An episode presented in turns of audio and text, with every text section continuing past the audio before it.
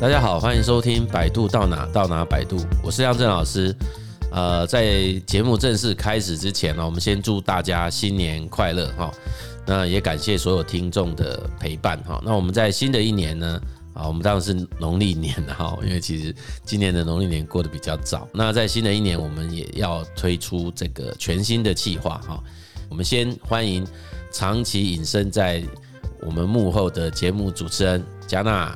Hello，大家好，我是嘉娜。百度到哪呢？第三季我们将会正式更名为职涯心理学。那我们依旧会继续分享有关于职场趋势、人生选择相关的生涯议题，加上心理学的知识分享。欢迎听众们呢，可以到我们的 Podcast 底下的留言区给我们五星好评，在底下留言，我们都有机会可以回答你的问题哦。我终于可以不用再唱独角戏了，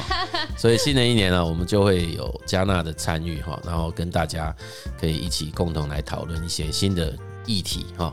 我们非常期待。那当然也请大家可以继续给我们支持、鼓励跟打气哈。没错，那老师因为今天这一集呢是开春特别篇，所以我们这边也准备了一些回馈给听众的题目。那首先要先问老师说，老师你知道我们节目开播一年以来，我们听众主要都是哪些人吗？原来我们已经开播一年了，对呀、啊，时间过好快。对，本来还在想到底能不能继续坚持下去。好，那嘉娜问的问题说，我们的听众是哪些群众？哈，其实我自己偶尔问一下同仁，然后那我得到的讯息应该是有一些变化嘛。那早期在那个。呃，族群上来讲就比较平均啊，好像各个年龄层啊、性别都还蛮均衡的哈。那我前一阵子听说，我们现在好像已经做了一，已经有一些改变了哈。印象中好像目前大概是以女性的听众为主嘛，然后年龄层也比较轻。对，老师非常意外，没想到我们节目竟然都是一些很年轻的美女们在听，那平均的年龄大概是在二十三岁到二十七岁左右。第二高的族群才是来到二十八岁到三十四岁的男生，所以今天我们这一集呢，就会针对我们最多最多听众所关心的议题，女性在职业上面常见的一些问题，来跟大家做一些讨论。嗯，所以这个听起来也是蛮有意思的一个年龄层分布哈，就是以女性来讲，就是相对是年纪比较轻了哈，可能学校毕业后在职场可能五到六年之间，在那个男性的话就是。呃，已经有些一些职场历练了啊，那他又进来我们这个节目来听，这挺有意思的哈。那我这边就要来提问了，就是我们这边有先整理一些常收到一些问题，然后做几个分类。我们发现说，普遍女性在职业上面常见的瓶颈，大概分两个阶段。刚出社会的时候呢，就是性别、年龄跟外貌这三个。大象是最容易碰到问题，大概工作个五六年之后，就会开始遇到事业、丈夫跟小孩这样子的三个问题。这边想问老师是说，为什么这样子的问题就是普遍会是在女性身上常见，而不是就是男性就不会有这样子的问题吗？嗯，其实我觉得这是相对的呢。如果你要问我的话，哦，那当然在如果以女性来讲呢，她。我们讲这边目前讲的大概都是生理女性嘛，对吧？哈，在女性这边来谈的话，其实她的问题的感受性应该是比较强啦。好，那你说男生就不会有遇到刚刚你提到说刚出社会的时候的性别、年龄跟外貌嘛？我觉得好像也不尽然如此，对不对？因为很可能在某一些呃产业或行业里面，他们还是会觉得，哎，这个事情男生应该就要展现出什么样子的。工作的方式，或者是结果，或者是说啊，你就应该要有某些决断啊，或者是气魄啊，或者是怎样啊？其实我觉得这种所谓的啊，在职业上面的表现哈，我觉得还是会有一种叫做性别上面的期待啦。那这个问题应该不只是呃心理学的问题哎，我觉得这可能也都会呃再更上升到是一个社会学的问题哈。那我们讲职场这个社会结构，它长期所累积起来对性别的一种啊期待，或者我们称为啊印象啊，应该还是有关联的啦。除了性别以外，你说年龄，他也会啊，因为他也会觉得已经都几岁了，你应该是怎样啊，而不应该是这么不成熟啊，不要不好意思讲幼稚了哈，或者说你得应该要做出某一种相对应这个年龄应该要展现出的某种行为。我觉得这个问题其实在呃男性女性身上应该都不会不会是有太大落差啦。那你说在在一个刚刚有提到还有一个是什么外貌是不是？对，那这个应该也是。也会被讨论吧，就是不太不太会说只有那个女生才会嘛，因为我们好像偶尔也是会有碰到一些新闻，那当然也许是个案，他们也会提到类似说，哎，他身上的一些呃穿着打扮或者是整个外外观的气质。我记得前一阵子前几天好像还有新闻在报，我们台南跟韩风的男生他们在。穿着啊、举止打扮啊，甚至就整展现在外面的整外观等等的，给人家的感受有没有？他还是会有一个这样子的一种品头论足，是不是？哦，就是对，所以其实我我倒不觉得说台湾这个对台湾这个这个所谓的职场上，好像就是在刚刚你提到的像性别、年龄或者外观。女性这个部分的瓶颈嘛，哦，就是瓶颈的意思，就是会因为这样子而产生职业生涯上面的一种发展上面的限制。我觉得大概两性都会有，但是你说呃，是不是有什么薪水上面的落差、工作机会上面的落差？其实也许在更早二十年、三十年，我不敢讲哈，因为那时候我们刚进职场，呃，我就有遇过在公司里面的呃薪酬起薪是不一样的。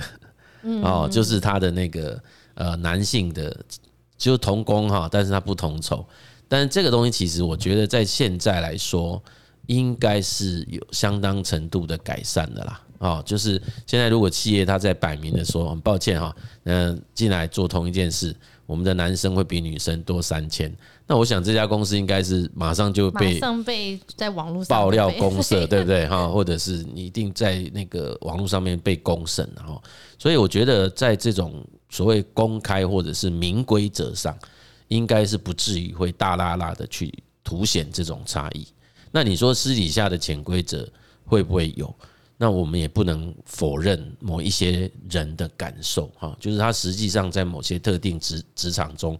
也许就是被明示跟暗示的说啊，因为你是女生，所以你就应该忍受某一种不公平。我觉得大概就比较，我不能否认掉说这种情形在某些群体上或者是个别上面的一种心中感受啦。好，因为我们毕竟职场还是很多元的嘛。你也许我们要看的是，如果以大多数来看哦，在这一个所谓刚出社会这件事，我个人认为这几年应该相对都是公平的。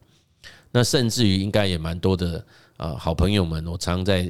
那个茶余饭后都会闲聊，说现在其实他发现好像女生比男生强啊，然后每次我挂在嘴边都会讲雄性衰弱的时代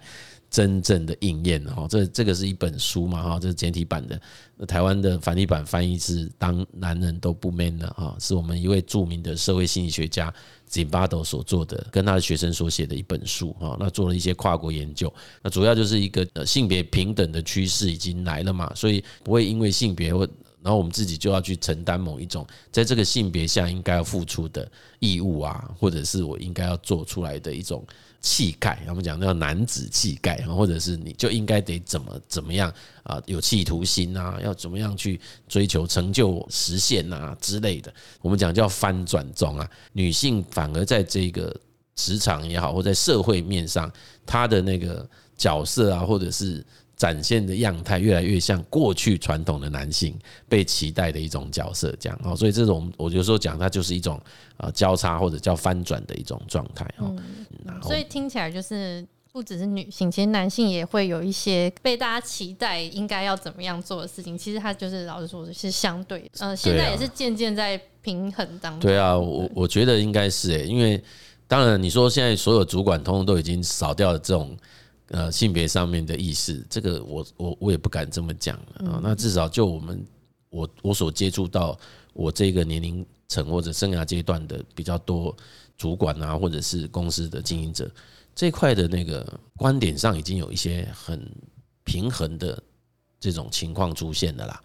那进入第二阶段的那个职涯瓶颈，就是事业、丈夫跟小孩。这个就想要说，就是有一些女性，包括我自己的经验，当然不是在这边啦，就是去面试的时候都会被问说：“哎、那你现在有没有男朋友啊？”然后就会觉得说：“嗯，为什么要问这个问题？”那可能当然说背后可能就是会想说：“那那你是不是之后就会面临到要去结婚生子啊，还是做什么事情？”那我就有问其他人的那个男同事说：“你没有被问过说？”在面试的时候，有没有人问说你们有没有女朋友？然后都他通常都说没有，没有人在乎。就是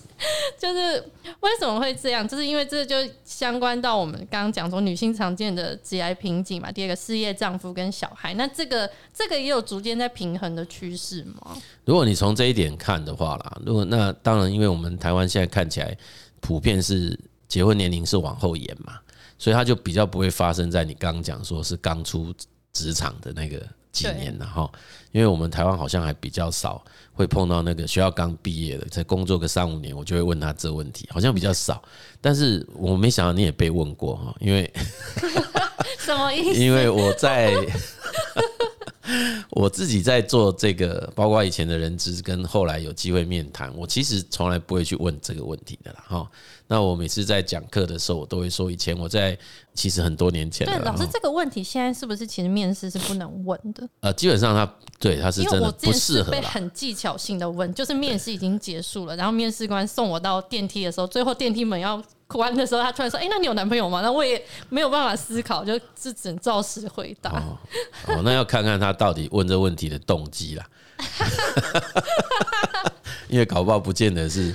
那个是是在乎你是心中所在乎的事，搞不好他有其他的动机啊。对，他搞不好对你印象很好啊，他可能会有其他的想法。这个当然是我随便讲，但我的意思是，我们我在我啦，就我个人而言，我的生涯当中，我的职业生涯当中，我是从来不会把这个当成是个问题问哈。那你说其他的那个这种经验多不多？哎，真的是。我听了 N 遍了啊，听了 N N 次了。那我是每次听就很惊讶嘛，那我就会问说，欸，那你们是去应征什么产业啊，或干嘛？那就发现其实都有，哎，传产也有啊，那个高科技的啊，什么都有，哎，就是在不同的呃产业别当中，的确好像都有人有经历过这种问题啦哈。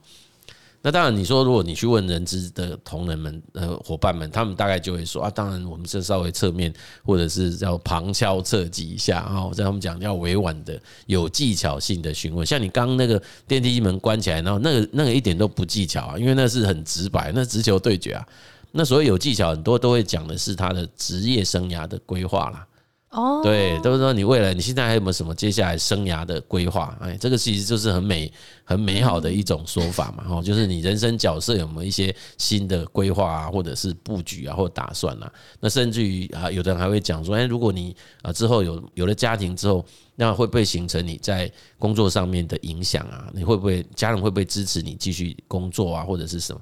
这种好像就很明没有很明白的去提所谓的结婚啊或不结婚之类的事哈，因为其实现在这种观念我都觉得也也都已经很被解锁了啦哈，就好像我们不是说呃人生的阶段到某一个所谓适婚年龄，他就一定得有一种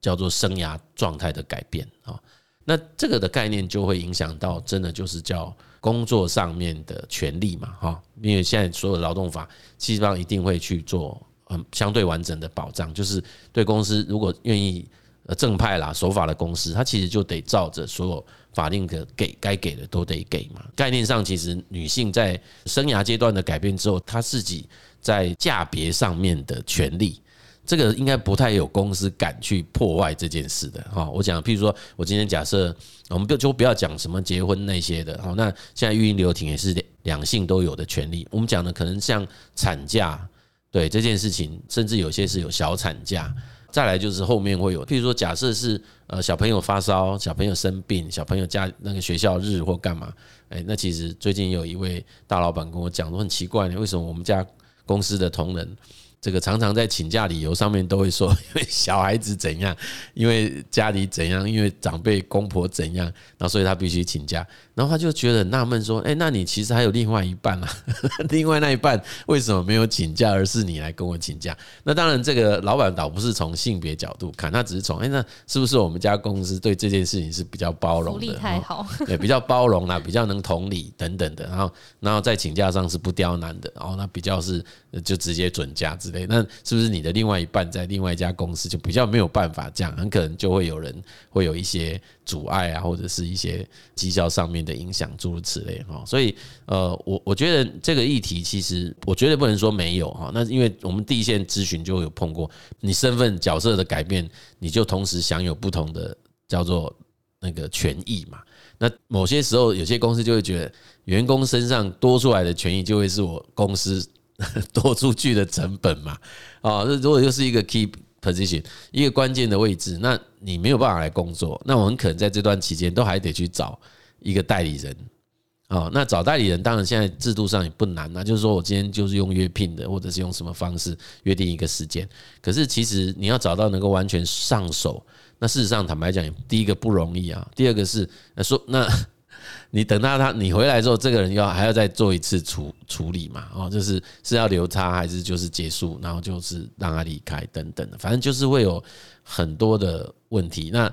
呃，假设我不找，然后你原来空出来工作就变成是其他同仁要互相的 cover。我记得我在网络上看到有一篇文章，有一个年轻女性，因为她其实就是抱持着她并没有要结婚的这个念头，可是她说她后来搞到最后自己都很想结婚的原因，是因为她同部门的同仁陆续 陆续结婚，有理由对，陆续结婚，然后基本上每一个人只要是因为这个因素，譬如家庭嘛哈因素，然后请假。所有的代理都是他，就是都都都是他，他就会觉得哦，这有种他这种感觉，有一种感觉说，好像是呃去参加婚礼是吧？去参加人家的那个喜宴，然后你包的红包我要回收啊，我也要回收，或者我帮你们 cover 那么多事，是不是有一天要换你们来 cover 我这样子啊？好啦，所以其实这个是当然就是笑谈哦，可是你说。在那个职业生涯发展上面，除了我们讲的这个因素以外，其实还有一块就是后续的发展嘛，就是呃，比如说呃晋升啊，假设说如果有机会可以往上继续再晋升，那我们确实也发现这个所谓过去我们在教科书上读到的玻璃天花板效应，就是那个呃女性就一直就是譬如说她在她要往上爬，就是看得到，但是是到不了。对，老师，那既然讲到这个问题，说那我们就顺势的问到，假设说有像玻璃天花板这样子的一个状况，好了，它就是形成了我们一个阻碍。那以女性来讲，我们要怎么样可以去，应该说破解这个迷思嘛，然后提升自己的自信，想办法去突破。比方说，她正在职业上面的要做一个转换，或是要做一个选择，有没有哪一些建议可以提供给正在这样子的现况的人？对啊，如果以大框架啦，一个大方向来看，这个应该可以简单分为内跟外嘛。那所谓内就是当然就是自己本身的认知，我到底真的是不是够资格来做比现在更高位阶的工作？这个我们有一句话有有有些讲，就是它就是一种冒牌者症候群嘛，就是自己会觉得我不配，我不配可以去承担更大的位置。那另外一个就是外部，那外部指的是公司的生态或者是它的氛围。那也就是说，他到底这家公司他们能不能允许所谓的以能力来做职务或职位上面的一种安排，就不会说因为你的性别让你去做某一些特定职务，也不会因为你的性别你就永远只能在那个职位，没有办法被晋升。哦，那我觉得这个问题如果一旦是啊，属于这个公司结构问题啊，或者是我们讲叫文化问题啦。那如果是这种大的，我们讲是外在的这种文化的因素，其实我们一个人的力量就会比较难去撼动嘛，对不对？你今天想要用透过个人，然后展现很好的绩效表现或者什么去改变那整个结构，不是不可能哦，而是它应该力道得花很多啊。所以如果是在这样的情况底下，我倒觉得不要因此而自我贬义，那是第一件事。啊，不要因为说我可能在某波升迁的这种机会上，然后我我没有被选上，然后就突然回过头来重新去呃检视自己，然后怀疑自我，说哦是不是就是不如那个被晋升的同仁？我觉得也大可不必哈。那怎么办？我认为应该是要表达自己本身的内在想法，哎，就是如果你已已经到了那个位置，其实是应该要跟呃有权力的这个更高阶的主管反映你自己的感受，那要看看他的反应。那如果他的反应，呃，让我们很容易就感受到说，其实他就是觉得我就是不相信。那我会觉得，如果本身你又用又具备了某一种成就上面的动机，maybe 就应该要开始寻找其他的地方了。啊，因为这样子的外部环境很可能就不够友善嘛。哦，那所以刚刚加上你讲的那个议题，我觉得是从大方向看，就是分内跟外。嗯，所以就是内部我们先提升自己的自我效能，那外部的话，我们就要先找到对的公司，可以这样解释吗？对啊，对啊，所以所以如果说搞不好还得分顺序，哎，就是说不定要先去判断那个我的环境是不是一个友善的环境哦，是不是一个我讲我我我也许把它讲成它叫健康的环境好了，我我觉得这样应该是不为过的哈，因为如果说你今天这家公司是很。莫名其妙的就用某一种向度，我也比如像性别，那那这个我都觉得这个应该是不健康的一种想法了。好，那一个相对健康、相对健全的一家公司，其实它可能是以 performance，以你的绩效表现，以你的能力来做这种判断，对吧？那第二个才会来想是自己的内在。好，那当然自己内在这一块也不是只有那个。好像把心理建设弄得很健健全、很强壮、坚强就没事哦。我们还是得回归到说，职场上面还是很现实的，就是要去盘点我们跟工作之间的关系嘛。哦，就是你本身在这种这样状态下，还是要再认真的去做一些检视。我本身的专业能力这一个部分，呃，是不是呃跟目前或者是未来那份工作之间匹配性上来说，的确如人家所评估的那么。不足，还是说啊？其实我就是够 qualified 的，哎，但是就是他因为其他的因素而否认掉我有这样子的资格。那这个要先先去做这种盘点啊。所以除了盘点专业技能之外，应该还要再加上其他的。哦，没有错啊，对对，其他当然我们还有这边包括像呃所谓的支持系统嘛。啊，那支持系统其实就有我们什么就是社会支持啦。那社会支持也一样会有远近亲疏啊，强连接的这些社会网络关系，包括你的家人，包括你的亲密的好朋友们啊、同事们等等的这种支持，它其实也是很重要的啦。女性在职业生涯发展上面的这个周遭支持度，你看，像刚刚回到前一个问题有提到那个，一旦过了一些职业的历练之后，接下来可能就会遇到的就是。你刚刚提到的，包括事业、丈夫、小孩，其实三项里面就两项是家庭嘛。那事实上还不止这个，很可能还有包括长辈的照顾，照顾对吧？哦，对，那一样嘛，就是在台湾过去长期以来的家庭结构里面，好像这一类型的工作就会是由女性来担任嘛。大多数现在还是这样，就算没有明讲，我们有些。比较具有传统观念的女生，大概也会觉得啊，这个好像我自己会去承担下来哈。有些男性也许也会去帮忙做分摊，可是有时候也不见得他有这样的意识哈。就是假设没有被提醒或没有被要求，那很可能他还是会有在那样子的结构下去各自扮演不同的角色嘛。哈啊，所以你就会看到，常常女性就是身上就会有有很多的影响跟干扰的因子在。所以如果这个时候是有所谓的支持系统，它就会把原先很可能是一种拉扯的影响，变成是一种助力，就本来是阻力变助力嘛。所以这个所谓的支持系统这一块的建立啊，盘点与建立这个部分也是可能得花点心思。然后就是，当然很多时候就会啊，把心思放在工作上，可是在这一个所谓的社会网络这一块的，然后社会关系这一块的支持系统的建立这件事情，恐怕也得花些心思来。来面对，然后来处理这样子哈。了解，所以我们呃，先从盘点自己的专业技能，然后寻找支持的系统，然后以及老师前面讲的那个冒牌者症候群，就是我们要如何去跨越这样子的一个障碍。那最后还有一项是，就是有建议我们要提升生涯的价值。那这个的话，我们应该要从什么样的方式去知道自己的生涯价值是什么？对，每次谈到这个，我大概还是都要卖一卖我这个十多年来一直在鼓吹的哦，在倡议的哈，就是职涯锚定嘛。那这个部分我最近又想把它改名诶，我想要改名叫做那个职涯原力哈，就是那个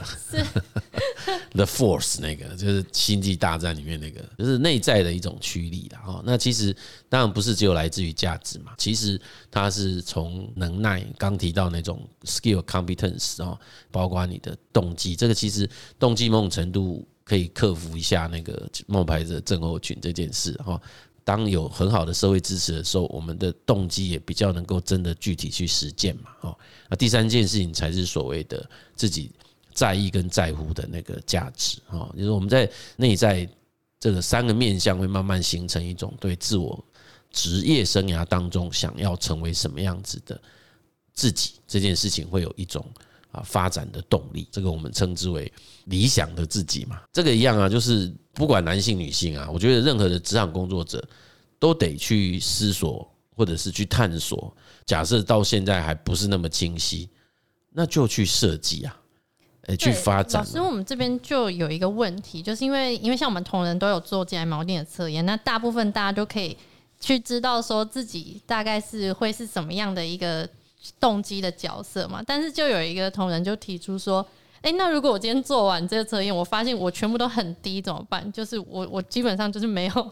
找不到我自己的重视的生涯价值，会有这样的状况吗？对，其实哈很少啦，因为就这套理论的逻辑哈，因为心理学就是这样嘛，就是他先有一个假设嘛，他其实先有一种应该讲叫前提啦。诶，那个前提就是每一个人都有一种这样子的发展动力嘛。那其实我们再回到那个生涯理论哦，就是这个是职涯的领域。那回到生涯理论，有一个 Donna Super 本身他也是会觉得人就是一种有一种驱动力嘛。他跟外在的环境啊，不断的跟自己的内我内在自我对话，慢慢的形成一种自我概念。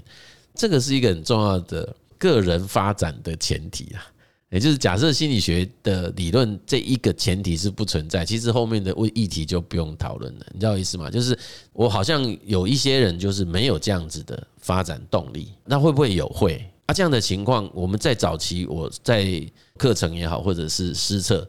哎，这个情形真的没有见过啦。可是后来我们就发现这几年就不一样哎，这几年就偶尔有零星个案，它的确出现那个。内在的所有，我们讲原力好了，现在开始改叫原力。这个这些 force 通通都是很低的，或者是不高啦。哎，我们不要讲很低啦，就是它就是不高。